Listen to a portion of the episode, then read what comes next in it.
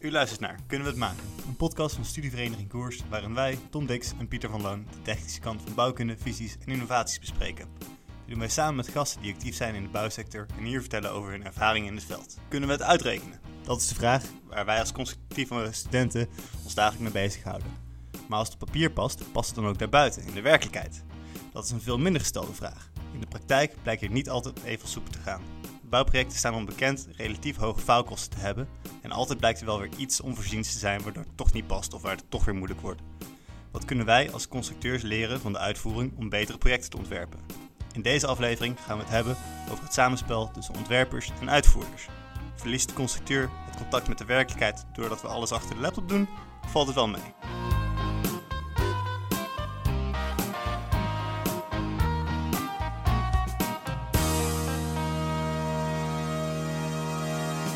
Inderdaad, Pieter. Een eh, heel interessant onderwerp lijkt me. Eh, we hebben ook weer een hele leuke gast erbij, volgens mij. Uh, maar zoals je van ons gewend bent, eerst even reflecteren op de vorige aflevering. Want die was ook bijster interessant, volgens mij. En mijn standaardvraag aan jou natuurlijk altijd, Pieter, is... Wat is daar bij jou aan bijgebleven? Dat is wel echt een hele moeilijke vraag. Want voor mijn gevoel was het een heel gevarieerd gesprek. Het was interessant op alle vlakken. Ten eerste was het natuurlijk ontzettend leuk om, om een beetje zo te horen van wat er nou gaande is in die fabriek met uh, voorbij prefab hoeveel ze automatiseren en hoe kort het eigenlijk duurt om gewoon praktisch gezien een, een, een woningcasco op te leveren. En wat ze wel niet doen, dat is natuurlijk super interessant. En voor de rest ook wel een, leuk, gewoon een leuke gast zelf. Een interessant inkijkje in, in Doreen Staal van wat haar nou drijft, hoe haar loopbaan is geweest, hoe zij probeert dan nieuwe, uh, nieuwe meisjes te inspireren om ook ingenieur te worden. En uh, zoals we al concludeerden, gaat het per ongeluk bij onze opleiding wel redelijk de goede kant op. Dus dat is ja. fijn. Ja, precies. Want waar heeft zij geen vinger in de pap? Hè? Ze is voorzitter van de betonvereniging. Uh, zit bij het bestuur van uh, Netwerk Conceptueel Bouwen. In wat je zei inderdaad, uh, voor meer voor vrouwen in de techniek. En um, nou, natuurlijk voor, is ook direct, algemeen directeur bij, bij voorbij Prefab. Wat doet ze niet? En wat ik ook heel interessant vond, is dat zij dus heel erg eigenlijk voor meer het humane traject heeft gegaan. Voor human resource. De, ja, veel HR-afdelingen gezien heeft. Maar eigenlijk weer, dat formuleerden ze volgens mij zelf ook, de cirkel weer rond is. Nu is echt uh, bij voorbij prefab zit, waar dus de techniek, uh, het beton, maar ook uh, factor mens, automatiseren, digitaliseren, alles komt daarbij. En dus volgens mij is ze daar helemaal op haar plek. En met haar eigen visie geeft ze volgens mij mooi vorm aan de toekomst. Ja, leuk inderdaad. Het, was, het hoeft niet altijd een rechte lijn te zijn. Het was technische achtergrond, veel mensenwerk inderdaad, en dan toch weer terug als directeur op een technische plek. Precies. Maar goed, genoeg over het verleden. Terug naar het heden. Uh, want ook vandaag hebben we weer een interessant uh, gesprek. En dat doen we vandaag uh, met Pierre Hendricks. en Pierre is begonnen op het HBO. Daar heeft hij de opleiding bouwkunde gedaan aan de Avans Hogeschool. en vervolgens maakte Pierre de overstap naar de Technische Universiteit Eindhoven om structural design of constructief ontwerpen te studeren. In combinatie met een bestuursjaar had Pierre in 2017 zijn masterdiploma op zak. En vervolgens heeft Pierre de overstap gemaakt naar BAM Advies en Engineering. Uh, ook ben je bestuurslid van Yukon, wat de studievereniging is voor jonge constructeurs. En uh, tenslotte ben je ook actief bij de Betonvereniging. en onlangs heeft Pierre gewerkt als uitvoerder ruwbouw, waarbij hij dagelijks over de bouwplaats liep. Welkom Pierre. Goedemorgen. Dankjewel ja. voor de uitnodiging. Ja, leuk dat je er bent. Ja, ik ben ik heb er wel zin in in ieder geval. Zoals we al aangeven in de intro. Nou, zeker wij als studenten kijken natuurlijk vooral lekker naar een laptopje en, en berekeningen en zo. En, Precies. praktische stages op de bouw, dat doen we niet aan hier op het WO om een of andere reden. Nee, die zijn Dus, schaars. ik En als- denk dat wij voldoende gaan leren vandaag. Ik heb er zin in. Nou, eh, dat wil ik ook misschien op het begin wel even inbrengen. Dat is goed hoor, de, de universitaire omgeving, dat er nog geen remmingen zijn. Dat je maximaal kan kijken naar eh, welke oplossingen er allemaal mogelijk zijn. Ehm, geld eh, is altijd nog een factor die later wel gaat spelen. Maar daar moet je je op, eh, op je opleiding in ieder geval nog niet druk over maken. Eh, tegelijkertijd, ja, wanneer moet je daarmee geconfronteerd worden dan? Dat is dan eigenlijk op je eerste werkdag. Eh, ja, dat klopt. Eh, dan, dan kom je erachter dat, dat geld wel meespeelt. Ja, nou daar komen we het zeker zo meteen nog over te spreken, denk ik. Hey, en nog even terug naar ehm, ja, jou als persoon. Wat we verder natuurlijk van jou weten, is dat jij momenteel ook je eigen woning hebt gekocht. Ja, dat klopt. En die was niet kant en klaar. Nee, ehm, in februari heb ik een woning gekocht, eh, nou, bouwjaar 1963, nog van de originele bewoners. Dus een dame van dik in de 90, eh, waar wij eh, de, de papieren mee getekend hebben. Die mensen hebben altijd de verwarming maar een tandje hoger gedraaid, nooit geïsoleerd. Dus ja, als bouwkunde studenten of de ondertussen dan constructeuren waren mijn vingers wel aan het jeuk om eens een keer zo'n project te starten. En ja, dat is ondertussen gaande. de sloopwerkzaamheden zijn bijna afgerond en dan kunnen we weer gaan opbouwen. En dan de, de ervaring, je professionele ervaring als met de uitvoeringstechniek, dan denk je nu meteen van oké, dit wordt smullen, ik kan hier alles... Nou, zeg maar een eigen verbouwing draaien, dan, dan ben je alles in één. Want je bent inkoper, je bent werkvoorbereider, je bent uitvoerder, je bent de uitvoerende, je bent de timmerman en met een beetje pech ook nog de metselaar. En dan moet je het ook nog allemaal proberen in de avonturen te doen. Dus het, is, het wordt heel leerzaam. Durf je het een beetje uit handen te geven dan? Want zoals ik het nu hoor, wil je inderdaad alles zelf doen? Of gaat er een keer een moment komen dat je denkt, weet je wat... Ehm, laat ik toch maar eens even een timmerman bellen. Of, nee, dat, dat, dat, ik heb wel een paar dingen inderdaad die ik uit handen ga geven. Metselen ga ik niet zelf doen. tegel zetten ga ik niet zelf doen. Uh, stucadoren ga ik ook niet zelf doen. Want dan denk ik dat het meer een Villa Volta wordt dan een afgewerkt woonhuis. ja, dat is ook spannend natuurlijk ja, uh, ieder, ieder zijn ambacht, zeg ik maar. Uh. En wat doe je dan wel bijvoorbeeld echt zelf? Het slopen? Ja, slopen, aanbrengen van ravelingen, uh, wat, wat lichte timmerwerk, een bordesje maken voor de trap, de zolder renoveren, platen dichtleggen. Dat, dat doe ik wel zelf, maar buiten dat... En als op zich een, een technisch geschoold iemand, heb je nou ook alles netjes van tevoren gemodelleerd in, een, in een of ander CAD-programma? Of gaat het een beetje op de fly? Nou, ehm, ik moet heel eerlijk zeggen dat uh, het modelleren mij een beetje uh, te ver weg begint te lopen. Als je ziet hoe snel dat ontwikkelt met BIM. Toen ik op de HBO zat, toen was het BIM, dat werd, uh, dat werd net een beetje, werd dat algemeen goed. maar als je ziet hoe, hoe, snel modelleurs in 3D tekenen. Ik heb het wel uitgetekend allemaal van tevoren, verbouwingstekeningen gemaakt. Maar gewoon nog traditioneel 2D in AutoCAD. om, het, om het voor mezelf een klein beetje overzichtelijk te maken. Dat ik de maten had en dan weet ik een beetje waaraf en waaraan. Um, Misschien dat ik het nog ooit in Revit ga overtekenen, maar dan uh, heb ik nog eerst even een paar avonden nodig om dat weer onder de knie te krijgen. Even een speedcursus Revit van uh, wat collega's of uh, ja. ook. Als ze daar tijd voor hebben. Ja, leuk. En je hebt, je doet, je hebt een boel gedaan, zoals ik net al voorlas. Um, kijk, bij de, de, de studie natuurlijk Structural Design heb je studievereniging koers. Maar ja, op een gegeven moment ben je afgestudeerd, ben je student af. Um, maar dan kun je terecht bij Yukon. Ja, wat houdt dat precies in? Um, nou, Yukon is, is eigenlijk een soort, uh, soort volwassen versie van koers, als ik het zo mag noemen. um, op het moment dat je de TU verlaat, dan, uh, dan kun je wel lid blijven van koers en netjes de cursief blijven ontvangen. Maar ja, je gaat geen deel meer nemen aan de activiteiten die koers organiseert. En dan komen wij met Yukon uh, eigenlijk, ja, sluiten wij daar naadloos op aan. Uh, wij proberen een uh, zes tot acht uh, themaavonden per jaar te organiseren. Want wij hebben het dan toch te maken met werkende mensen die gewoon tot vijf uur zijn kantoorbaan hebben of soms nog tot later. we proberen één keer per jaar een excursie te organiseren. Dus ja, um, ja we proberen wel gewoon die, die, kennisdeling een beetje in stand te houden en, en een platform te bieden, constructeurs bij elkaar te trekken. en, en, en dat is in hoofdzaak eigenlijk Yukon. Dus wij zijn eigenlijk een soort ja, het verlengstuk van, van koers in dat opzicht. En met zo'n themaavond dan heb je ook gewoon gastlezing of iets dergelijks? Ja, dat kan ik ja. me voorstellen. Ja, uh, dat uh, proberen we eigenlijk altijd bij een bedrijf te organiseren die een van de sprekers levert. Dus we zijn bijvoorbeeld uh, bij Heijmans zijn we geweest. We zijn een keer bij, bij Hollandia bijvoorbeeld geweest. We zijn bij het dak van het Stationsplein Noord geweest. Stationsplein Oost heet het trouwens, dat, dat bolle dak. Van ehm, Utrecht? van Utrecht, ja. Waar we ook uh, uiteindelijk op het dak mochten van de uitvoering. Dus wij hebben daar gestaan terwijl de montage bezig was. Om een klein beetje in beeld te krijgen. Ja, dus um, ja. Uh, en, en, omdat wij dus echt meer contacten in de markt hebben, omdat uh, wij daar actief onze leden voor benaderen die dan weer bij de bedrijven werken, hebben we soms net uh, wat, wat, leukere ingangen zeg maar, om, uh, om, om, op bouwplaatsen te komen en om net wat andere, info, um, wat andere thema's aan te snijden. Dus dat, ja, dat maakt het wel heel leuk ja, helaas met de corona nu uh, is het iets moeilijker om, uh, om bij bedrijven die, die lezingen te organiseren. Dus doen we het wat meer online. Maar uh, ja, we hopen als het dadelijk allemaal een beetje meer versoepeld wordt, dat we weer de oude draad op kunnen. Mm Nou, uh, Tom, volgens mij uh, komt het helemaal goed met onze toekomst. Ja, Gewoon precies, ja. doorstromen hierna. En is het vooral het, uh, inderdaad de residu van Eindhoven? Of is er nog instroom van het Delft? Of is het, ehm, op dit moment, mijn, mijn, bestuur is een beetje 50-50. of het bestuur moet ik eigenlijk zeggen. Ja, ik ben wel voorzitter ondertussen. Maar, dus het bestuur is zo'n beetje 50-50 uit Delft en Eindhoven. Het, het schommelt een beetje.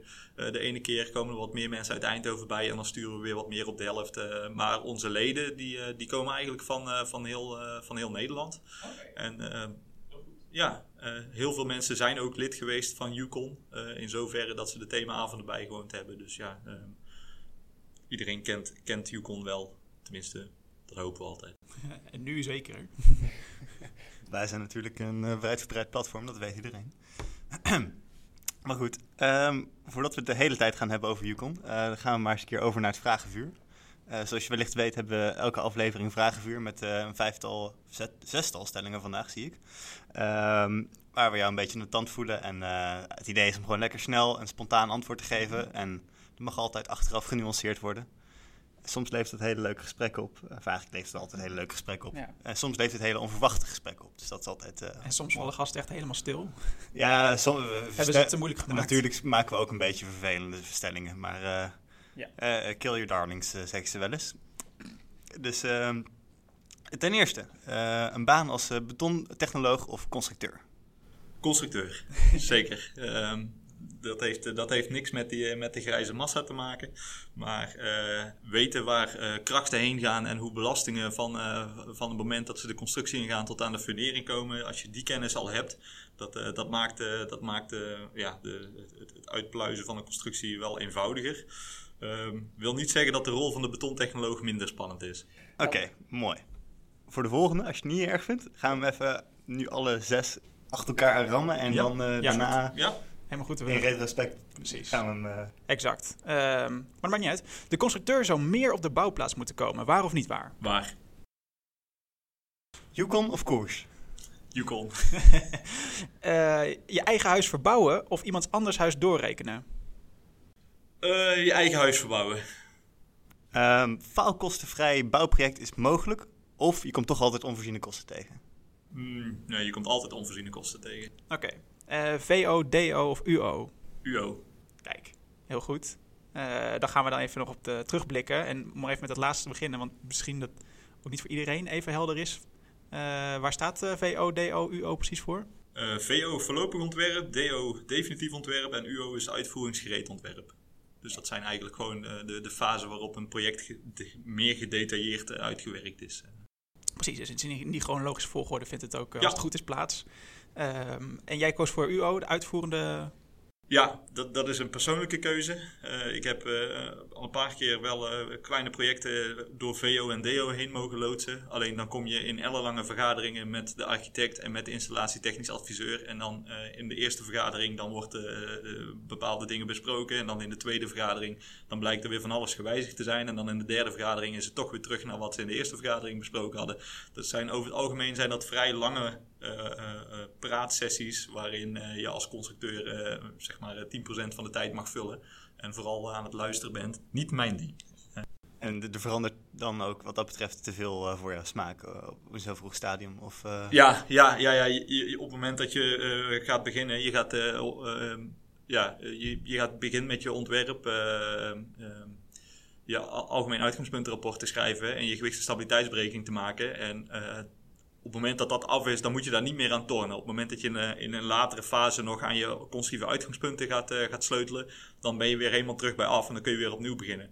Um, dus uh, het lastigste is dan om, ja, om je uitgangspunten gewoon scherp te krijgen als er elke keer weer wijzigingen optreden. En dat, je moet dat tegen kunnen. Er zijn mensen die dat geweldig vinden om, dat, om, dat, om die stoeipartijen aan te gaan met al die andere partijen, maar niet voor, niet, ja, het is niet mijn ding. Oké, dat is dus uh, iets waarom je dus VO en DO minder aanspreekt. Maar wat vind je dan zo mooi aan UO? Uh, contact met de uitvoering. Uh, als je op een bouwplaats komt, het eerste wat je merkt is een uitvoerder is, en werkvoorbereiding. Die zijn vrij direct. Die zitten gewoon aan een planning, die willen iets maken. die gaan er niet omheen draaien, die vertellen je waar het op staat. ja, het eerste wat ik leerde was als een uitvoerder aan je vraagt om iets uit te rekenen, dan moet jij de vraag terugstellen: hoe wil je het gaan maken? Want dat scheelt je namelijk een hele hoop tijd. Die uitvoerder die heeft prima in de gaten uh, hoe dat hij het wil maken. En die kan je ook een vrij aardige eerste inschatting geven van, uh, van, van wat het dan voor consequenties heeft. Maar die zegt heel eenvoudig: ik kan het sommetje niet maken, daar heb ik jou voor nodig. En als je wilt leren hoe een uitvoerder denkt, dan moet je altijd gewoon eerst vra vragen aan die uitvoerder om een paar sketches te maken van hoe dat hij het dan bedacht heeft. Uh, en dat, dat, maakt het voor jezelf ook makkelijker. En dan heb je ook gewoon meteen de terugkoppeling. En dat maakt het ook leuk. Je ziet meteen resultaat, want het wordt bij wijze van twee weken daarna wordt het ook gemaakt.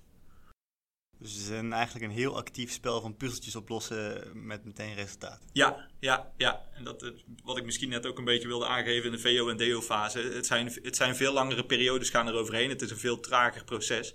Omdat het gewoon allemaal nog in het ontwerp zit. Er moeten heel veel partijen moeten daarover nadenken. Op het moment dat dat eenmaal in uitvoering gaat, dan gaat het tempo echt flink omhoog. Ja. Het is wel grappig, want wij hebben wel eens geleerd, eh, als het hebben dan over eh, wanneer eh, verschillende partijen het meest invloed hebben op het ontwerpproces, dan krijgen we standaard zo'n ehm, diagram te zien met, hey, aan het begin eh, is, is eh, weinig geld en weinig moeite is grote verandering en aan het eind is veel geld en veel moeite is kleine verandering.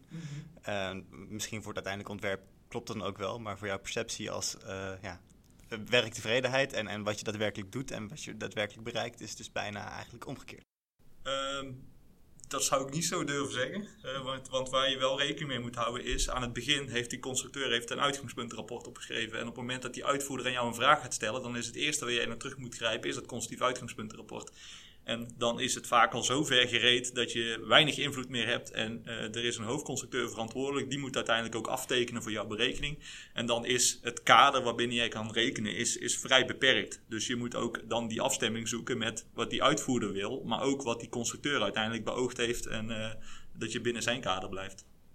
Ja, anders eh, klopt het totaalplaatje natuurlijk helemaal niet meer en dat wordt een beetje te spannend dan. Ja, of ze zeggen van eh, dan nemen jullie ook de verantwoordelijkheid maar over. En daar eh, zit je als aannemer over het algemeen ook niet op te wachten. Nee, nee, precies. Ehm, even kijken. Eh, ja, en wat de meeste van ons die hier afstuderen op eh, deze opleiding, die je natuurlijk ook gevolgd hebt, eh, als ik gewoon, eh, ja, zeg maar zuiver constructeur, dan, eh, ja, dan beland je achter een bureau of met een laptop. En eh, volgens mij kwam het vroeger vaker voor dat de constructeur op de bouwplaats kwam, maar dat is minder geworden. En net op de vraag van de constructeur zou meer op de bouwplaats moeten komen, was je volgens mij, eh hoef je niet lang over na te denken. Hoe belangrijk is het dat de constructeur op de bouwplaats komt? Ehm, ja, dat is eigenlijk heel belangrijk. Dat is een beetje tweeledig. Enerzijds is het, eh, wat ik net ook aangaf, eh, die, die, die, dat contact met die uitvoering is gewoon, is gewoon heel belangrijk. Omdat, die, eh, omdat je het uiteindelijk toch moet maken. En, en je kunt een fantastisch ontwerp op papier zetten. Maar als het niet te maken is, of je moet er hele dure timmerlieden voor inzetten om het te maken. Dan kun je je afvragen of dat het het allemaal nog waard is. En ehm, daarnaast gaan er gewoon heel veel dingen. Zolang als er mensen bezig zijn met het bouwproces, worden er fouten gemaakt. Vaak onbewust. Mensen willen geen fouten maken, maar ja, eh, mensen maken fouten, ze ontstaan. Eh, en als constructeur is het soms zo wel eens prettig als je een rondje over de bouw loopt. Eh, het is wel meer dan eens dat je gewoon een, een, potentieel onveilige situatie aantreft. Waar je als constructeur op dat moment iets mee doet. En het is eigenlijk bijna nooit dat ze met de verkeerde bedoelingen die situatie dat die ontstaan is. Maar ja, ehm, het zou vervelend zijn als je project weer in het of, of een keer in het nieuws komt omdat er, een, omdat er een ongeluk plaatsgevonden heeft. Die je achteraf had kunnen voorkomen. Het is natuurlijk makkelijk eh, dat er ergens een keer in de hele communicatieketen iets niet belangrijk eh, of goed wordt gecommuniceerd of eh, op een tekening niet goed staat aangegeven of eh, Ja, geïmpliceerd eh, zeker. wordt ja. of wat dan ook. Ja, ondersteuningsconstructies zijn daar bijvoorbeeld een voorbeeld van. Eh, je geeft aan eh, dat je je ondersteuningen zo dicht mogelijk bij de opleggingen wilt plaatsen. En dan kom je vervolgens op de bouw en dan blijken ze anderhalve meter op de vloer te staan. En als je dan even het sommetje gaat maken, dan, eh, nou ja, rekentechnisch heb, je, heb ik wel eens meegemaakt dat je er niet uitkomt. En dan blijkt het toch overeind te blijven staan. Dat is dan weer het geluk van constructieve reserve die dan in de constructie zit. Waar je Ja. dan, eh, dat Ja. er toch een mechanisme optreedt kennelijk waar je geen rekening mee gehouden hebt. Maar eh, ja, dat... eh, dat, daar, daar kom je van achter je bureau in ieder geval niet achter dat dat, dat, dat dan verkeerd gaat buiten. En ehm, ik weet niet of die nou bij het vragenvuur kwam of niet. Oh ja, wel. De eerste vraag. We hadden het over betontechnoloog versus constructeur. Ehm, misschien iets meer inhoudelijk. Wat is een betontechnoloog? Eh, een betontechnoloog, dat is een werknemer van de betoncentrale. Eh, en dat is iemand die de kwaliteitscontroles doet, die controleert of de beton aan de norm voldoet, die eiklijnen opstelt, die het verhardingsproces eh, monitort, bijvoorbeeld als daarom gevraagd wordt met, met rijpheidscomputers. Eh, dus dat is echt iemand die gewoon weet van als ik er zoveel bindmiddel bij stop, eh, dan moet ik er zoveel water bij stoppen. Mijn grind heeft eh, zoveel watergehalte, dus dan moet ik daar weer voor compenseren. Dus dat is echt iemand die gewoon echt op de materiaalkant zit. Ehm, dat is over het algemeen, dat is geen, ja, die staat ver van de constructeur. Ehm, die heeft geen kennis van constructies, maar die heeft gewoon puur en alleen kennis van het materiaal beton. Bijna een beetje een soort van eh scheikundige als het ware. Je weet gewoon welke verhoudingen Ja, wat ja, opleveren. zeker. En, eh, Ja, dat, eh, nou ja, dat, dat, dat is, ik vind dat een mooie vergelijking inderdaad. Om, dat een betontechnoloog die zit meer tegen een chemicus aan dan, eh, dan, dan tegen een constructeur. Maar dat is natuurlijk ook ontzettend handig om een beetje de combinatie te hebben. Dan weet je tenminste dat eh, wat er op de bouwplaats eh, in elkaar gestort wordt, dat het inderdaad je, Ja. je, je C35 is die je had berekend of, eh, Ja. of wat dan ook. Ja, zeker. Ja, daarom wil je in het vragenvuur ook van ja, constructeur of betontechnoloog, dat ik reageerde meteen constructeur. Omdat de, de, de, de constructieve kennis en het, het stukje wat die betontechnoloog moet weten, dat is eenvoudiger bij te leren in de praktijk dan dat je dat eh, uit de boeken kan halen. Dat, is- het is ook een, eh, het is gewoon een, een praktijkding. Relatief makkelijke bijscholing wat dat betreft. Ja, ja, ja, ja, dat is in de avond eh, prima bij te leren. En ja, ehm, de betontechnoloog is gewoon met andere aspecten van beton bezig dan waar de constructeur mee bezig is. Houdt hij zich ook bezig met de wapening? Of is het, gaat het dan vooral om dekkingsgraad en, en dat soort zaken? Eh, de betontechnoloog? Ja. Nee, die, eh, die- is meer bezig met eh, de gewenste sterkte en de milieuklasse waar het in, eh, waar het in gestort wordt en, en de samenstelling, dan dat hij met wapening en dekkingen bezig is. Want dat is dan weer iets voor de uitvoering. Ah, oké. Ehm, maar daar, eh, ja, ik, daar komen we misschien zo nog op terug. Eh, de, de, de driehoek constructeur, betontechnoloog en uitvoering. Dat is, eh, Even voor de duidelijkheid, jij hebt eh, na je studie deze extra vervolgcursus gedaan bij de betonvereniging. Het zit niet standaard in ons curriculum. eh, Eh, nee. Nee, helaas. Eh, beton op de TU Eindhoven, dat is een 28-daagse sterkte en een milieuklasse. Bijvoorbeeld een 3037 in XC3 of een 3545. Alleen het vervelende is, de uitvoering kan meestal geen 28 dagen wachten tot die beton hard is. Dus ehm, bij woningbouwprojecten kom je heel vaak cyclustijden tegen. Nou, eh, ga je naar tunnelgietbouw, dat is eh, vandaag storten, morgen de kist eronder uittrekken. En dan moet die beton voldoende sterkte hebben om zichzelf te kunnen dragen. Want het casco moet overeind en er moet weer een volgende laag bovenop. Eh, of cyclustijden van 7 dagen, 9 dagen, 11 dagen. Eh, over het algemeen gaat de uitvoering geen 28 dagen wachten tot de beton. nee. Gelukkig berekenen we natuurlijk ook op iets eh ja, stevigere belastingen dan alleen eh, het casco zelf. Maar eh, na één dag de bekisting erom, eh, dat is best wel, best wel rap, of niet? Eh, ja, dat klopt. En, Klinkt spannend. Dat haal je ook dat haal je in, in, in, in, in, waar wij dan met BAM met de, met de constructie of met de, met de tunnelbouwstroom mee bezig zijn, moeten we daarvoor bijstoken. Dus die tunnels die worden gewoon gedurende 2,5 uur naar 95 graden opgestookt. Ehm, om, om, om het, die beton warmte te geven, dat, die, eh, dat, dat, ze, dat dat verhardingsproces versneld wordt. Dat hij de dag erna 14 newton per vierkante millimeter heeft. Dat het dek net voldoende sterkte heeft, dat als je de tunnel eronder uittrekt, dat die, dat die gewoon overeind blijft staan. En moet je dan ook nog rekening houden met settingen? Want ik kan me voorstellen als het minder, eh, minder ja, eh, uitgehard is, minder gesterkt is, dat het dan ook ehm, slapper is in de zin van de stijfheid. Ja, de tunnels worden getoogd. Dus Ja. eh, die, die worden een, centimeter of twee in het midden opgezet. Dat op het moment dat inderdaad die tunnel, dat ze hem laten zakken, dat die gewoon eh, mooi terug kan zakken naar, eh, naar de nulstand. Ja. Wauw. Wauw. En ook om nog even terug te gaan op dat mengsel- en betontechnologie.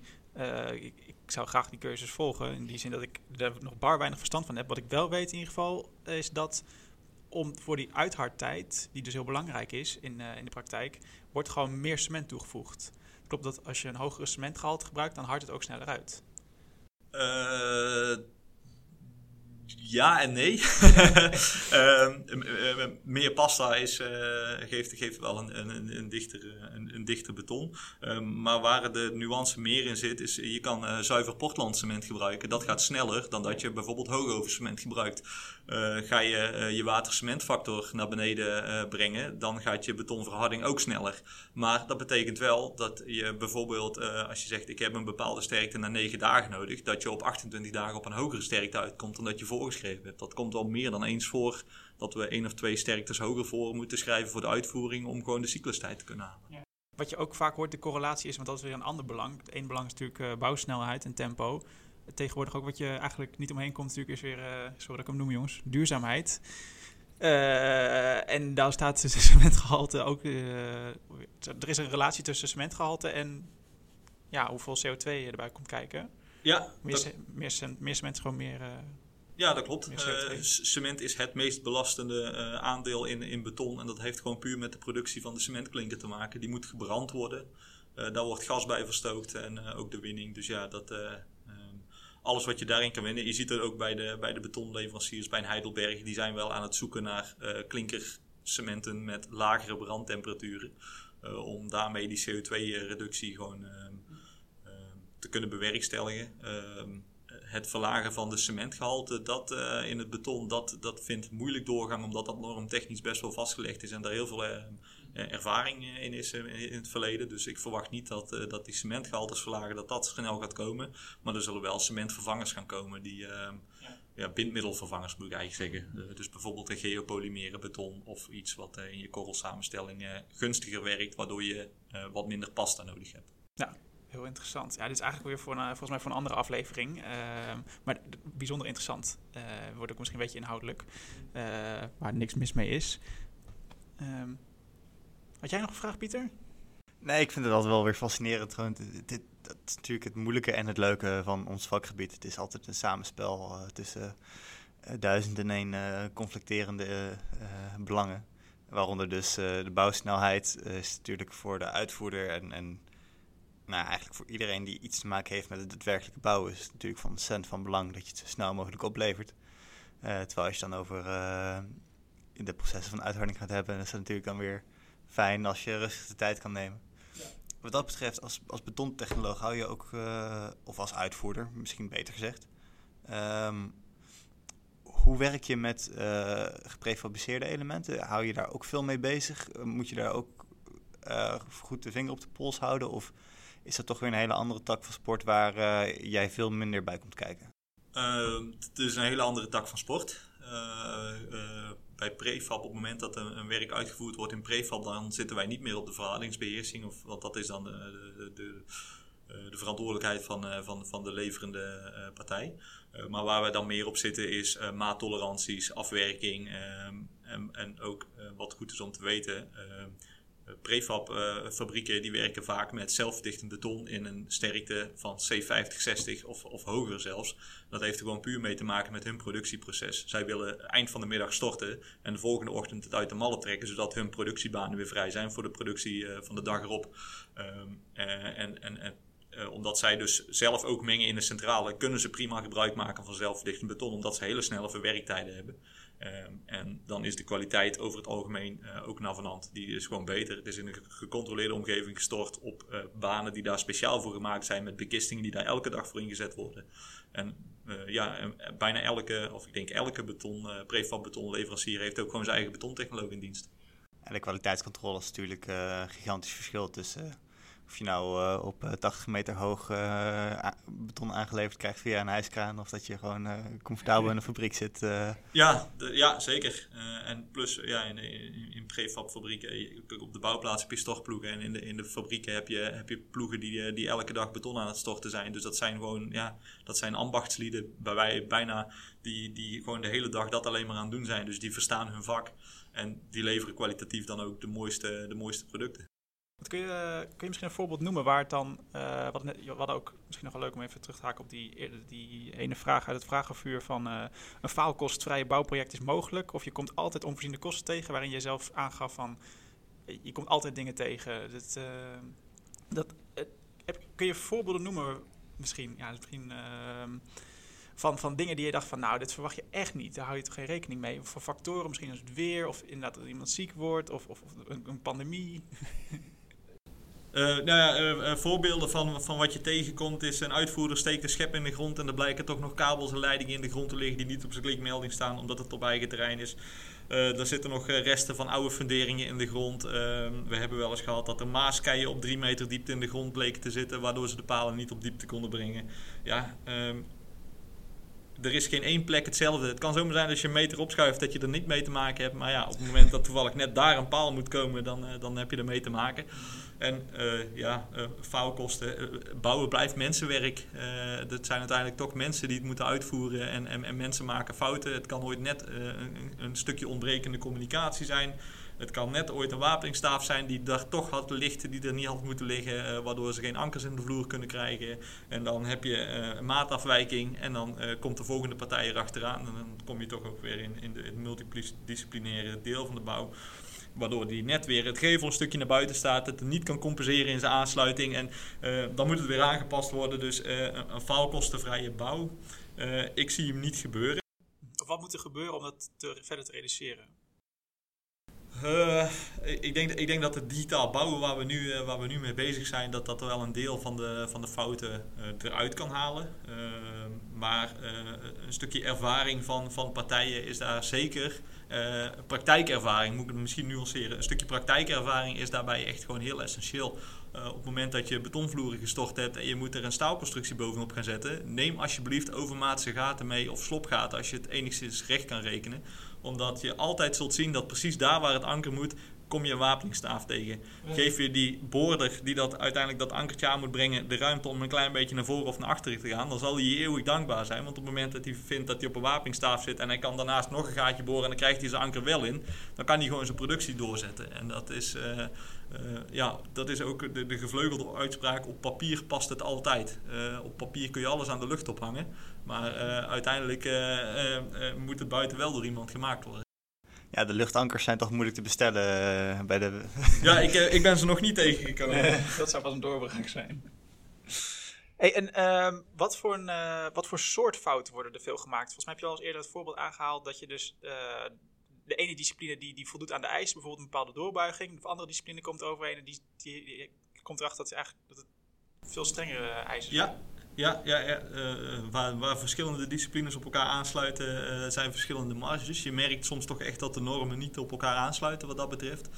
Uh, als je bijvoorbeeld de betonnormen kijkt, ankers in beton die mogen een, een x-maat verkeerd staan. Ik, volgens mij 15 mm even uit mijn hoofd. Uh, terwijl de staalbouwer die, die heeft dan een marge van 30 mm. En de gevelbouwer die er uiteindelijk zijn vliesgeveltje ervoor moet zetten, die heeft een marge van 5 mm. dus in het, in, het, in het meest extreme geval kunnen je ankers 15 mm naar binnen staan. Kan die, die staalconstructeur een profiel hebben wat ook nog eens 15 mm krom staat. Waardoor je in het midden dus gewoon 3 cm verschil hebt. Terwijl die glasbouwer zegt, ja, maar ik heb maar 5 mm marge. En dan heb je gewoon een, een iets, ja, daar, daar heb je mee te dealen. Dat is goed om dat van tevoren duidelijk te krijgen. Omdat je dan misschien als constructeur er rekening mee moet houden van... hé, hey, ik moet niet rekenen met 1 300ste van mijn overspanning... maar ik moet met een duizendste doorbuiging maximaal rekenen. Gewoon om die glasleverancier tegemoet te komen. Uh, en dat is, ja, dat, dat is ook een stukje bouw en dat is een stukje multidisciplinair. En dat is een stukje, ja, als je uh, in de ik gooi het over de schutting mentaliteit zit, dan uh, ga je daar heel veel problemen mee krijgen. Um, en, maar je merkt wel dat met het BIM-model, het 3D-modelleren, allemaal in hetzelfde model, kom je dat soort dingen gewoon eerder tegen. dan gaat er misschien iets sneller een belletje rinkelen van... oh, wacht, hier is de vliesgevel voor. Was daar niet iets mee? En dan als ja. constructeur, en dan ga je misschien toch maar een keer een extra vraag stellen. Ja, ja, bouwpartijen zijn over het algemeen heel visueel ingesteld. Een plaatje zegt meer dan duizend woorden, zeggen ze altijd. Dus uh, op het moment dat je met een 3D... Uh, ja, je hebt eigenlijk het detail vrij snel uh, voor je. En op het moment dat je dan inderdaad in de gaten krijgt van... hé, hey, mijn vloer buigt hier 2,5 centimeter door en er zitten glaspanelen onder... ja, dan moet er inderdaad een belletje gaan rinkelen dat dat, niet, dat dat mogelijk wel eens niet goed kan gaan. Maar stel je voor, je komt toch in de uitvoering het extra extreme voorbeeld wat je net noemde met uh, de anker die niet helemaal goed zit en de kolom die ook nog te ver doorbuigt en je vliesgevel. Wat kan je er dan nog aan doen? wat, wat, wat, ga je dan doen als je... Als je... Faalkosten maken.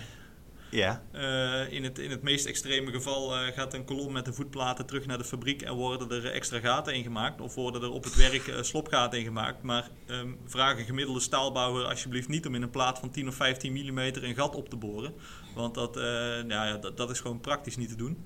Ehm, soms moet de constructeur eraan te pas komen om een herberekening van de vloer te maken. Om te kijken of de vloer ook nog voldoet met één wapeningstaaf minder. Uh, meestal, eh, heel vaak heb je dat bij negatieve momenten. Kun je bovenin nog wel eens een wapeningstaafje missen. Maar als het toevallig net uh, je, beugel is uh, waar je doorheen moet, vlakbij een oplegging. Dan kan dat nog wel eens tot, tot, tot een probleem leiden, zeg maar. Dus ja op het moment dat je dat tegenkomt, als je dan niet van tevoren goed tackelt, dan gaat dat altijd weer uren kosten om, dat weer, om daar weer een oplossing voor te bedenken. Maar als je echt pech hebt, moet je dus gewoon een product terugsturen naar een leverancier en uh, ja. vragen om een andere of wat dan ook. En, ja. Oh jezus, ja. Heb je, zo heb je zoiets wel eens meegemaakt? Ja, uh, ik heb het uh, een paar weken geleden nog meegemaakt. Er bleek er ineens een, een UMP over de verdieping heen te lopen in de, in de vloer, daar waar een ventilatierooster, waar een installatierooster moest komen. En toen ik bij de staalbouwer na ging vragen, toen bleek dat een UMP uit een vorige revisie te zijn die er eigenlijk uitgemoeten had. Die had er nooit in hoeven zitten. Ehm, eh, en, en, maar die ventilatieroosters die waren voor elke verdieping hetzelfde. Dus toen hebben we over het weekend nog een ventilatierooster aan moeten laten, of een installatierooster moeten laten aanpassen om, uh, om die aansluiting te kunnen maken, dat die netjes om de UMP heen ging. Nou, dan maak je daar een klein sommetje bij om even aan te tonen dat die met het materiaal minder ook nog steeds voldoet. Maar uh, ja, dat, dat kom je tegen. Zo, dus eigenlijk, dat krijg je ook nog eens dat je dus, het belangrijk dat je alle, allebei met, allemaal met dezelfde bouwtekening eigenlijk ontwerpt. Niet met de, de een met de gedateerde versie. Ja, ja, ja zeker. Ja. Maar dat is, dat, ja, ik zeg al, dat, dat is tegenwoordig met, uh, met de stand van de techniek vrij goed, uh, vrij goed te controleren. de versie beheren in, in programma's als Docstream en dat, dat is vrij goed bij te houden. Maar ja, het is inderdaad wel belangrijk dat je allemaal over hetzelfde praat. En dat je niet dat de ene in revisie A zit te werken en de andere in revisie C. En, dus dat, want dan, ja, dan, dan krijg je ook gewoon faalkosten. Want, en dat is wat ik ook zei, in dat UO-DO-fase, er worden gewoon beslissingen gemaakt. En op een gegeven moment wordt er een knoop doorgehakt. En dan moet je daarmee verder, want anders dan loopt het hele proces vertraging. Ja. En dan ben ik toch wel weer nieuwsgierig naar de, de meer geprefabriceerde uh, kant van het hele verhaal. Uh, scheelt dat dan ook, zeg maar, voor alle faalkosten en, en, en marges? Of kom je daar eigenlijk evenveel uh, ja, menselijke fouten tegen? Want ik kan me voorstellen dat als je als je alles in het werk doet, dat de, ja, omdat je gewoon in, in de buitenomstandigheden zit. Uh, je zit misschien hoog, uh, het is misschien koud, weet ik veel. Uh, de communicatie is misschien minder goed. Dat het dan de, ja, de foutmarges iets groter zijn dan wanneer alles in de fabriek wordt gemaakt. Maar het is natuurlijk dan een vraag: sluit alles van de verschillende fabrieken goed genoeg aan? ja, de, wat je gewoon merkt is dat de, verhouding op het moment dat je alles gaat prefabriceren, ligt de verhouding van voorbereidingstijd tot uitvoeringstijd ligt heel anders. Uh, op het moment dat je in het werk gaat storten, dan is de voorbereiding houdt op op het moment dat de wapeningstekeningen klaar zijn en dat de betonsterkteklasse en de milieuklasse is opgegeven. Daar zitten je dekkingen zitten er dan in, daar zit je duurzaamheid in. Um, en dan gaat het naar buiten toe en wordt het daar gemaakt. Maar dan kan het bijvoorbeeld zijn dat het, uh, dat het nu de tekeningen klaar zijn en dat het over drie weken pas gemaakt wordt, omdat het nog door de gemeente heen moet enzovoort. Uh, op het moment dat je gaat prefabriceren, dan heb je van tevoren eigenlijk alles al vast liggen. Dan wordt het in de fabriek gemaakt en dan, dan komt er op de bouw niks meer bij kijken, behalve dat uh, het tekeningetje aankomt. Er staat een nummertje bij, het nummertje staat op een stramien. Dat wordt gezet, dat wordt aangegoten en dat is klaar. Daar zit alles in. Daar zit je lichtleiding in, daar zit je sparing in, daar zit... nou, dat is gewoon klaar. Mm-hmm. IKEA-kast Excel. Ja, als je het een beetje goed doet, uh, wel. Iedereen heeft uh, van, achter zijn, uh, van achter zijn scherm zijn plasje over de tekening heen gedaan. Iedereen heeft gekeken dat zijn of haar voorzieningen erin zitten. En ja, er, er, is gewoon wat meer kwaliteitscontrole ook in die fabrieken. dus er wordt nog even een keer vaker gecheckt of, of alle wapening goed zit en of de installaties goed zitten. Omdat die partijen ook veel meer met elkaar samenwerken. Bij een prefabfabriek, die hebben gewoon vaste leveranciers of vaste mensen die dat doen. Uh, meer dan op de uitvoering. Kijk, de uitvoering die, die zijn ook gebaat bij, uh, bij, bij de vaste ploegen. Maar uh, de, de, mensen van de stortploeg op de bouwplaats... die hebben wat minder met de, met de elektricien en met, met de loodgieter... dan dat ze dat in een, in een prefabfabriek hebben. Omdat het, ja... Het, het, dan, dan zijn het directe collega's. Ja. ja, ja. Hm. ja interessant dat doet me ook wel denken aan uh, over prefabrikaat, wat je net zei, uh, Pieter, aan onze vierde aflevering met uh, Arjen Habraken, die een bedrijf uit de grond stamt, MDLX, over puur modulaire houtconstructie in dit geval. En bij modulaire constructie per definitie geprefabriceerd, want het moet natuurlijk ja, meerdere ja, herhaaldelijk in elkaar worden gezet eigenlijk. En dan zie je ook hoe belangrijk maatvoering, tolerantie en alle disciplines eigenlijk al van tevoren inderdaad zijn werk hebben gedaan. En dan heb je dus inderdaad hele lage valkosten, want ja, de eerste keer heeft, moet het zichzelf bewijzen, maar daarna, als het goed is, de tweede, derde, vierde keer dat je het in elkaar zet, is het ook een mooier uh, gepiept. En ik vroeg me eigenlijk af, uh, Pierre, maakt het eigenlijk nog, want we praten nu veel over beton, uh, merk ik. Maakt het eruit als je is, is staal of hout, zijn de faalkosten daar anders? Of hou je dezelfde menselijke factor die daarvoor zorgt? Um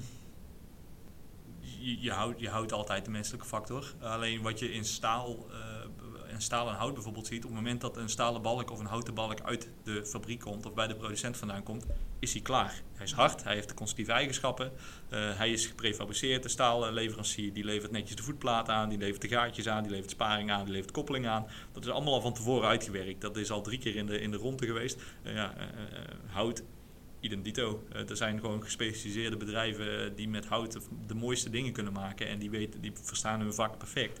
en, en, maar bij beton is het gewoon, ja, het is toch meer een samenspel. de betoncentrale die levert een, half fabrikaat, wat uiteindelijk de bouw moet gaan, moet gaan maken, dat 28 dagen hard moet worden. En dan hopelijk ook nog binnen de juiste omstandigheden dat het na 28 dagen ook daadwerkelijk hard is. Betekent dat de centrale die gaat een beetje veiligheid erop zetten dat hij zeker op zijn 28-daagse sterkte is. Uh, maar ja, dat is ook weer bij 100% luchtvochtigheid en bij 20 graden. Die haal je bij de bouw ook nog nooit helemaal perfect, zeg maar. Dus ja, ehm, ik, ik, ik denk dat, dat er bij beton gewoon wat, wat meer factoren meespelen die, die tot faalkosten kunnen leiden dan dat je met staal en zuiver in staal of zuiver in hout zou bouwen. Ja. ja. Interessant. En uh, wat je zei net eigenlijk, uh, een soort van uh, voor, uh, conclusie eigenlijk die ik dan, van les die ik hieruit trek uit jouw woorden net, is dat als je gewoon betrouwbaardere uitvoering wil hebben, dan moet je eigenlijk twee dingen doen. nou, het zijn vaak menselijke fouten, dus haal, beperk de factor mens. Maar, en, en daar waar de mens is, heel goed samenwerken. Dat is een beetje wat ik ja, uit je woorden opmaak dat is best wel een, goede samenvatting, ja. Dankjewel. Um, maar mijn vervolgvraag is eigenlijk dus die, die samenwerking. Hè? Dus tussen verschillende disciplines. Uh, architect, bouwfysicus, uh, aannemer, uitvoerder, de hele rotzooi. Um, hoeveel partijen kun je wel eens hebben soms? Want als je dus echt kijkt ook op die bouwplaats... heb je natuurlijk aannemer, onderaannemer... weet ik veel wat Jan allemaal komt over de vloer. Ja, eh, een, een beetje een, een gemiddeld uh, utiliteitsbouwproject. Uh, schrik niet dat op het moment dat met de afbouw aangevangen wordt, dat je gewoon 120 man op je bouwplaats rond hebt lopen. van misschien wel 15 of 20 onderaannemers. ook dingen waar je gewoon, waar je gewoon ja, de, de voor de hand liggende. Je hebt de, je betonbouwer, je hebt je staalbouwer. je hebt de liftenbouwer, je hebt de, degene die de kanalen aanleggen, je hebt degene die de elektra aanleggen, je hebt degene die de bliksemafleiding aankomen leggen. Je hebt uh, de dakdekker heb je nog, uh, je hebt de gevelbouwer. Uh, nou ja, je hebt misschien nog wat medische gassen erin zitten die nog een aparte specialiteit zijn. Nou, ik, ik tel al zo naar minimaal 9 of 10 onderaannemers. nou, dan, dan, heb je nog je, je, eigen timmerlieden. je hebt mensen die isolatie aankomen brengen. Je hebt mensen die puien komen zetten, nog binnenpuien. Dat is meestal ook weer een andere aannemer. Uh, ja, ja, dus dus je, hebt, je hebt zo gigantisch veel mensen die uiteindelijk uh, hun eigen specialiteit hebben of hun eigen onderdeeltje. Mm -hmm. ja, dat, dat moet je, dan, dan moet je gewoon echt goed blijven communiceren. ja, en dat is als, als uitvoerder is dat ook gewoon je taak om te zorgen dat dat voor iedereen ook duidelijk blijft.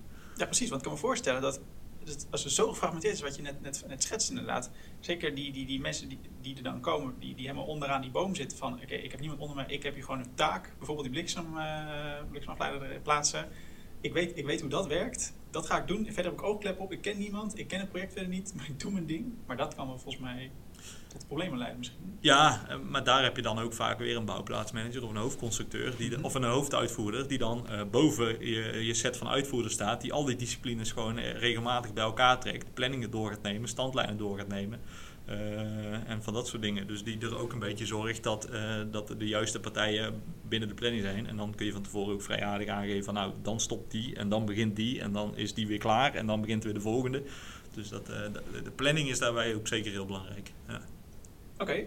Okay. Um, daar was ik wel benieuwd, want uh, daar hebben we het volgens mij ook nog niet echt over gehad. Jij, uh, nogmaals, dezelfde opleiding als wij. Maar toch kun jij heel veel over de praktijk en de uitvoering uh, vertellen. Omdat jij dus ook daar nu actief een rol in, in, in, hebt. Jij bent momenteel, ben je ook actief op een bouwplaats? Niet meer. Niet meer? Je nee. was actief op een bouwplaats in ieder ja. geval. Kun je daar wat meer over vertellen? Hoe ben je daar beland en wat heb je daar precies gedaan? Uh, ja, mijn, mijn advies is, uh, ga bij een aannemer werken. dat, dat, klinkt, uh, dat klinkt misschien een beetje als, uh, als preken voor eigen parochie. Maar ja, de eerste keer dat je op een bouwplaats komt en je met je eigen ontwerpje of je oplossing onder je arm en, en, en er komt zo'n grote timmerman naar je toe en die, uh, die, die trekt je bij wijze van uh, aan, je, aan je blouse mee naar buiten en die zegt van nou kom maar eens kijken wat jij op papier gezet hebt en dan uh, vertel maar hoe je het kan maken. Dat is echt een eye-opener. Of als een uitvoerder tegen je zegt van ik heb het nog nooit zo gemaakt en ik ga het voor jou nu ook niet zo maken. dat, dat, dan, dan, dat, dat blijft wel hangen zeg maar. en, en, en dan merk je gewoon dat, dat de praktijk weer, weer barstig is. Ehm, ja, uh, bouwen is gewoon, is gewoon het, het, is niet, het is niet op papier, het is niet uh, heel specifiek te vangen in alleen maar formules of alleen maar tekeningen. Het is ook uiteindelijk een stukje buiten waar je rekening mee moet houden en waar je van tevoren prima wat stelmogelijkheden mee kan nemen. Maar je moet er wel aan denken dat je ze mee moet nemen. En ja, ervaring, en dat is ook, ik zeg altijd, of ik zeg wel regelmatig, dat wij een, een gevoelswetenschap zijn, zeg maar. bouwen is gewoon, als een constructeur een berekening ziet, die kijkt naar de input en die kijkt naar het resultaat. En heel die berekening die er tussenin zit, daar gaat hij later pas heen kijken. Als hij de input, als hij daar een goed gevoel bij heeft en het resultaat heeft hij een goed gevoel bij, dan denkt hij, ja, dit klopt. Op het moment dat hij al zoiets heeft zo van, hé hey, wacht even, volgens mij zit er hier iets nieuws. Dan gaat hij pas in de berekening kijken om te kijken waar het dan eventueel fout kan gaan. Hm. Uh, en, en, dat, en dat is, ja, uh, het, het, het, is gewoon, on, ondanks dat er heel veel computers bij komen kijken en heel veel robots, het is en blijft een ambacht bouwen. Bouwen moet je leren van iemand met meer ervaring dan jij, die jou kan vertellen hoe iets in elkaar steekt, hoe je het moet maken. Uh, en, en als je dat uh, een beetje in, je achterhoofd houdt, dat, het gewoon, uh, dat, dat er gewoon mensen zijn met meer ervaring dan jij, die jou met alle plezier wat willen uitleggen, dan kun je gewoon zo gigantisch veel leren in korte tijd. Mm-hmm. En dat is, dat, dat is iets wat de bouw ook heel mooi maakt. een universitair diploma zegt niet zoveel buiten. want het eerste wat je dan te horen krijgt is, oh, daar heb je er weer een met zijn mastertitel onder zijn arm. Ja. die denkt dat hij even moet komen vertellen aan ons hoe wij het moeten komen maken. Maar dit is alleen maar uit de boeken. Maar ben ik ook meteen wel even nieuwsgierig, want je noemde daar iets uh, vrij achterloos. Uh, namelijk, als jij iets nieuws ontwerpt, uh, ten eerste oké okay, dat, uh, dat de timmerman of wie dan ook zegt van ja, moet je eens even kijken wat je hier hebt, hebt getekend. Als ik dan moet bouwen, dan heb ik hier drie luchtankers nodig en dan gaat hem niet worden. Oké, okay, fair enough. Um, maar je noemde ook, als jij iets ontwerpt, dat soms gewoon de reactie is: ja, maar dat ga ik niet doen. Zo heb ik dat nooit gedaan. Het is een beetje te kort door de bocht wat ik nu zeg hoor. Maar um, hindert dan ook niet een beetje de innovatie? Of uh, heb je daar, maak je daar wel zorgen om dat het dan te veel in een traditie zit? Uh, of kan je nog wel, als je als je goede, slimme nieuwe dingen ontdekt, kan je dan wel toch nog wel relatief makkelijk de bouwers overtuigen van: hé hey, jongens, het kan ook zo. Uh, kijk, dat gaan we op deze manier fixen. En, uh... Ja, zeker. Ja, ja, nee. Uh, als je slimmigheidjes, als je slimmigheidje kan bedenken en je kan die, die uitvoerder ervan overtuigen dat daar, dat daar wat kostenbesparing in zit en dat het makkelijker te maken is dan, dan, dan wat, die, wat bijvoorbeeld de hoofdconstructeur oorspronkelijk op papier gezet heeft, dan willen ze daar altijd wel in meegaan. Maar ehm, even terugkomend op het voorbeeld van wat die uitvoerder zei: van dit heb ik nog nooit zo gedaan en dat ga ik zo ook niet doen. Dat was een, dat was een stabiliteitswand en er zaten lijnblokken in met vrij dunne voegen. En ik had daar wapeningstaven ingetekend om het frame uh, vormvast te kunnen maken. En toen zei hij echt van, nou ja, dat ga ik niet doen. Ik wil de best hoeklijntjes inzetten die wat dunner zijn, die dan in het metselwerk zitten. Maar ik ga geen wapeningstaven inboren en daar vervolgens blokken tussen zetten. Want dat is gewoon praktisch niet uit te voeren. Hij zegt, dan krijg ik zo'n dikke voegen, dat, dat, daar begin ik niet aan.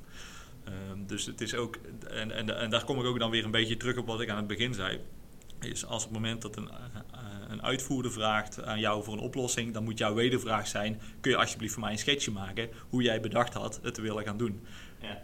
Want dan heb je al gewoon een idee van hoe die uitvoerder had bedacht om het op te gaan lossen. En dat scheelt je gewoon, dat scheelt je gewoon gigantisch veel tijd en frustratie. Want op het moment dat jij het niet vraagt en je gaat een oplossing bedenken, je komt terug bij die uitvoerder en die zegt van nou, zo ga ik het niet maken. Dan ben je twee keer de tijd kwijt, want dan sta je vervolgens weer helemaal terug aan het begin en dan moet je het er weer opnieuw doen ik weet niet hoe het werkt in het, uh, in het werkveld, maar wat ik wel grappig vind, uh, wat opeens even duidelijk werd, is we hebben het nu de hele tijd over dat wij als constructeurs of als uh, theoretische mensen, om het zo maar even te zeggen, meer naar de bouwplaats moeten om te begrijpen hoe het gemaakt wordt. Uh, vindt er ook andersom de kruisbestuiving plaats? Dat een, een bouwer naar de ontwerptafel gaat om te zeggen van, hé hey jongens, dit is mijn visie hierop. Zou dat misschien ook vaker mogen gebeuren? Ja, in de ideale wereld zit de aannemer al in het ontwerpproces aan tafel. Alleen ja, dan kom je in het, in het juridische aspect. dat op het moment dat een, een opdrachtgever die gaat een bepaalde opdracht uitbesteden. Die trekt een ontwerppartij aan tafel, die gaat dat netjes uitwerken en daar zit een bepaald bedrag aan verbonden. En als dat meer dan zoveel miljoen euro is, dan moet dat aanbesteed worden. Dus dan moeten aannemers ehm, moeten de kans krijgen om daarop in te schrijven. En op het moment dat je je al vastlegt aan een aannemer, dan kan, moet je hele goede ervaring hebben met die aannemer en hem het werk daadwerkelijk gunnen. En dan heb je kans dat dat, dat dat erdoor komt. Met die, wat je ziet met die UAVGC-projecten, is daar, wordt daar wel eerste stappen in gezet. Dus dan gaat de hele ontwerpverantwoordelijkheid naar een aannemer en die gaat dan de, de verdere uitwerking doen. Met, met ontwerppartijen, maar in, in het traditionele UAV uh, met, met de opdrachtgever die het geld beheert, die een ontwerper aan tafel trekt en, en dat het dan pas naar een uitvoerder gaat, daar merk je toch wel dat daar, dat, dat, dat anders werkt. Ja. Qua praktische overwegingen en qua gewoon dus de contractvormen is het niet altijd even... Nee. Ja, is, is, is de kruisbestuiving eenzijdig wat dat betreft misschien makkelijker om af en toe wat vaker een constructeur de werkplaats op te trekken dan een uitvoerder ja. de tekentafel op. En, en, uh, en dan kom ik ook weer terug bij de ervaring. Je hebt gewoon een ervaren uitvoerder nodig die die tekeningen open kan slaan. En die gewoon kan zeggen, oh, dat wordt een probleem, dat wordt een probleem, dat wordt een probleem. Daar zie ik een aandachtspunt. Ja, dat is ook weer een stukje ervaring om, om, om snel tot, uh, tot die ontwerpproblemen uh, te komen. En freelance aannemer die af en toe bij constructeurs op bezoek komt. zou dat nog een niche-markt zijn waar iemand zich in kan specialiseren? Dan Pierre. Goeie vraag. Uh, dat, uh, durf ik, dat durf ik niet te zeggen. Ik, een freelance aannemer, ja. ZZP'ers noemen ze die volgens mij. Maar uh, ja, Meest, meestal zijn dat soort mensen die hebben dan uh, niet de capaciteit om, om die grote projecten uh, te runnen, zeg maar. Je, je, ziet wel, wel eens ooit dat er aannemen, of uitvoerders die, die richting hun pensioen gaan, wat vaker naar kantoor getrokken worden om in een, in een aanbestedingstreek eens mee te kijken waar kansen en risico's zitten. Ja. Maar ja, dan heb je meestal constructief al wat dingen vastliggen, architectonisch. En dan is het hele plan heeft meestal al vorm. Um, en dan, en dan kom je ook in je curve van ja, dan, dan heb je nog wel kans om wat dingen aan te passen, maar dan kost het over het algemeen meer geld. Ja. Fascinerend. Waar ik het ook heel graag nog even over wil hebben, want uh, we zijn al uh, dik over de helft, uh, is het aspect kosten. Mm -hmm. Daar krijgen wij bijzonder weinig ook weer over lesgeven, wat volgens mij ook niet, het is ook helemaal niet de essentie van, van, van, onze studie, maar waar ook dat is waar je natuurlijk op, vanaf dag één, als je gaat werken, enorm mee ja, te maken krijgt, is natuurlijk, uh, dan heb je allemaal leuke ideeën, maar dan krijg je je overslingers, ja, uh, leuk, maar is te duur. Komt, uh, ja. ja. ja, zeker. dat is ook weer een stukje communicatie vooraf, een stukje verwachtingsmanagement, waar je hier mooie uitgebreide eindige elementenberekeningen kan maken met abacus en precies kan laten zien hoe het allemaal gaat werken in buiging met dwarskrachten, splijten, noem maar op. dat, dat, meestal zijn die kosten niet geraamd door de aannemer op het moment dat, dat zo'n bouw in uitvoering gaat dan uh, is er een bepaalde post meegenomen van een inschatting van een x aantal uren of een, of een x bedrag om, uh, om, om wat problemen op te lossen. Um, maar dat is uh, de, een opdrachtgever die zit niet in een perfecte, niet te wachten op een, op een perfecte simulatie van hoe zijn gebouw gaat bezwijken. Want daar zit die opdrachtgever überhaupt niet op te wachten. Um, dus ja, wat je dan merkt is gewoon dat er veel sneller naar de eenvoudigere rekensommetjes gekeken wordt. een ligger op twee steunpunten, een ligger op een paar steunpunten je doet uh, relatief veel bierviltjes uh, rekenwerk, uh, bij wijze van spreken. Ja, en, en dan ja, zit je ook weer een beetje op, op het stukje gevoelswetenschap. Op het moment dat je zo'n dat je zo'n idee voor je krijgt, je gaat even een paar schetsjes maken. Je maakt in eerste instantie een paar handberekeningen om globaal je profielen te bepalen, je kolommen te bepalen. En dan ga je naar een raamwerkprogramma om, om te kijken wat dan de specifieke, wat je unity checks worden, wat je belastingen worden, je combinaties enzovoort. Uh, maar uh, zeker, zeker als je kort op de uitvoering zit, dus je bent even voorbij het stadium van het ontwerp, dan heb je heel vaak dat je inderdaad gewoon even gauw een, een, sommetje maakt van een A4'tje bij wijze van, om even aan te tonen van nou, dit zijn de belastingen, dit is het profiel, voldoet, punt. dat, en dat, dat, is gewoon, ja, dan moet je een bepaalde handigheid in krijgen. Maar dat, uh, als je dat weer eenmaal hebt, dan, uh, dan merk je gewoon dat het allemaal wat laag. Ja, ik wil niet zeggen laagdrempeliger is, maar dat het ooit wat. Uh, dat, dat de vraag met wat eenvoudige sommetjes vaak toch wel te beantwoorden is. en, en dat het heel uitgebreid benaderen van, een, uh, van een probleem, dat dat toch wat meer bij de specialistische bureaus zit. Waar zie je terugkomen toen uh, de parkeergarage in Eindhoven instortte, zag je een week of twee daarna een hele mooie abacus simulatie voorbij komen, hoe de breedplaat gel afspleet van, van, de, van de druklaag, zeg maar. Maar ja, dan is er een soort sociaal belang bij om dat inzichtelijk te krijgen en dan is er meestal ook wel meer budget voor of zijn mensen zo geïnspireerd om het uit te zoeken dat ze daar nog wat eigen tijd in willen steken. Ja, ja. En dan komen dat soort plaatjes voorbij. Geïnspireerd, dat is een mooi woord. Um, En wat, wat, je, wat je dus eigenlijk, uh, ik probeer het even samen te vatten, wat, wat studenten dus vooral, volgens mij niet beseffen, is dat eigenlijk elk projectwerk wat je dan op de universiteit doet, ja, er zit er geen kosten aan verbonden. Je uurloon is 0 euro, je bent student, je doet het voor jezelf eigenlijk. Maar op een gegeven moment, ja, dan hangt er in één keer een uurloon aan je, aan je als je gaat werken. En tijd is geld dus eigenlijk. En uh, ja, dus uh, hoe, ja, hoe, hoe, minder tijd, hoe goedkoper je bent eigenlijk, hoe beter dat is. En ja, daar komt ook nog eens bij kijken, dat is één aspect. Uh, want ik, ik hoef jouw uurloon niet te weten, maar voor indicatie, wat, wat, wat, wat kost een gemiddelde constructeur voor een uurtje calculatie? Uh, ik, ik, ik, denk dat uh, bij een commerciële partij gewoon, en dan heb ik het over constructeur, niet een startende constructeur, maar een mm -hmm. constructeur met een jaar of drie, vier ervaring, dan, dan zit je denk ik toch een beetje zo tussen de 75 en de 90 euro per uur, wat ja. die kost.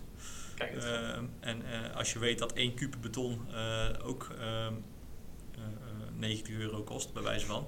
Uh, dan kun je bij wijze van uh, je balk 10 centimeter hoger maken en dan kun je er, uh, dan kun je er 10, 10 meter beton mee storten. en dan is je balk een x procent stijver, waardoor dat die minder doorbuigt. Mm -hmm. En dan hoef je dan maar een uur aan te rekenen. Terwijl als je het heel specifiek gaat berekenen, dan kost jij uiteindelijk een uur meer dan dat die kuub beton extra gekost had om, om dat balkje te maken. Ja.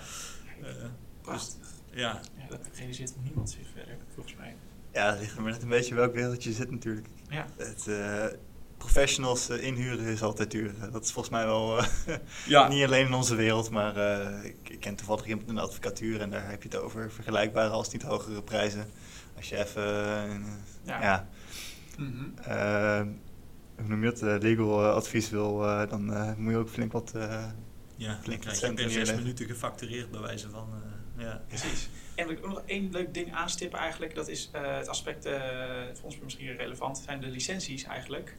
Want dan gaat dat, dat is ook echt een bakgeld volgens mij. Wat je als student ook totaal niet meekrijgt. Maar je krijgt alles gratis, elke licentie, uh, elke rekensoftware. Maar het begint dan vaak vanaf 1000 euro soms. Uh, ja, per licentie per maand. Ja, ja. Ja, uh, nou, we, we, hebben licenties gehad waar je echt gewoon dat je twee licenties van een softwarepakket had, wat dan ergens op de server stond, maar wat eigenlijk nauwelijks gebruikt werd als je ging kijken, dan kon je op jaarbasis best een leuke auto van kopen, zeg maar. Uh, uh, ja, uh, dus, dus ja, inderdaad, vergis je niet wat, wat licenties kosten.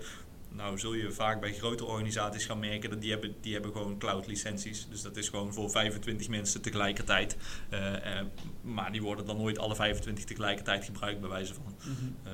Of, of ze hebben uh, dat je er tien tegelijkertijd mag gebruiken. Dus dat, dat ja, natuurlijk, uh, licentiekosten zijn zeker een ding. Maar daar hoef je je hopelijk als constructeur, mits je voor jezelf begint, geen, uh, niet druk om te maken. Nee, maar die kosten worden absoluut gemaakt. ja, ja. Die worden allemaal doorgerekend. Maar ja, dat, dat zit dus weer in je uurtarief. daar zit ja, je overheadkosten in, daar zit je hele organisatie in. Daar moet de printer voor draaien, daar moet je auto voor blijven rijden. Daar moet je het gebouw van afbetaald worden enzovoort. Je laptop, noem maar op. Ja. Dus, ja, het is natuurlijk niet dat die 90 euro direct uh, naar de portemonnee van de constructeur gaan. Uh. Nee, helaas niet. ja, wie weet, hè, kom, je er vast, kom je ooit nog een keer. Uh, ja, kan altijd hoger opkomen, meer specialiseren. Je weet maar nooit wat, wat de toekomst gaat brengen. Maar over de toekomst gesproken, ehm, misschien nog wel een mooie laatste vraag. Heb jij, heb jij nog goed advies wat je zou willen meegeven aan aan uh, studenten zoals wij of mensen die net zijn begonnen of binnenkort gaan beginnen aan hun, uh, hun eerste baan als constructeur? Of... Uh, om, om te concluderen, wat ik uh, ja, de studenten mee wil geven is: ga alsjeblieft naar buiten toe. knoop dat contact aan met die uitvoerders en, en ga kijken hoe het gemaakt wordt. Uitvoerders die, die zitten de hele dag buiten. Die mensen die, die denken aan materialen, die denken over uitvoering, tijd, geld. hoe ze het beste hun mensen in kunnen zetten. En als je dat mee naar binnen kunt, kunt nemen, dan, dan kun je faalkosten besparen. Dan kun je je ontwerp slopgaten meenemen of een diagonaal gatenpatroon dat er ergens een extra anker bij gezet kan worden. Uh, en dan, uh, ja, ja, als je dat, ja, dan, daar maak je vrienden mee. Uh, dan kun je jezelf op de bouw vertonen en dan, zegt, dan zul je ook terug horen van, nou kijk, er is over nagedacht. Er heeft iemand die heeft bedacht van dat het gemaakt moet worden, dat het niet altijd even goed past of dat het niet altijd even mooi is. En dan, ja, dan denk ik dat je effectief je faalkosten kunt reduceren. En zo maak je toch snel uh, naam voor, uh, voor jezelf. Kijk, topadvies. Ik, uh, ik, zal hem, ik zal hem onthouden voor de toekomst. hartstikke bedankt dat je wou komen. Het was erg gezellig en erg leerzaam. Ik denk dat wij een goede, zeer eh, vluchtige speedcursus uh, uitvoeringstechniek hebben gehad hier zo. Dus het was weer een half vak waard op zijn minst, zou ik zeggen. Ja, graag gedaan. en als je een keer mee, een dag mee wilt lopen, laat het maar weten. Ik bedoel, er, wij, zijn, wij zijn elke dag, nou nu iets minder, maar over het algemeen redelijk vaak op bouwplaatsen te vinden. Dus er zijn stagemogelijkheden, er zijn afstudeermogelijkheden. Dus ja, als je wilt weten wat de uitvoering is neem contact op alsjeblieft. Nou, dat is een warme boodschap in ieder geval. Voor mij heel erg bedankt Pierre. Ik denk ook, uh, ja, speedcursus, dat moet natuurlijk wel even in de boeken duiken voor de details inderdaad. Maar volgens mij gewoon de urgentie weer aangekaart. En hopelijk voor iedereen die het heeft geluisterd en constructief ambities heeft, inderdaad, dat er meer is dan die ene discipline constructief. Hoe mooi die ook is. Um, u luistert naar Kunnen we het maken? Gepresenteerd door mij, dat is Tom Dix, en uh, mijn buurman hier, Pieter van Loon. Uh, en tot slot willen we de commissie bedanken, die heeft geholpen deze podcast te maken. En natuurlijk ook jij, bedankt voor het luisteren. Uh, wil je graag reageren op deze aflevering? Dat kan, dan kun je mailen. Dat is naar het e-mailadres podcast.koerstue.nl Of, dat is veel leuker, dat is ons volgen op de Instagram, dat is @koersief. Recensies kun je plaatsen op iTunes. Uh, dit helpt anderen bij het vinden van de podcast en ons bij het verbeteren van de show. Over twee weken zijn we terug met een volgende aflevering en een nieuwe gast. Voor nu bedankt voor het luisteren en tot ziens.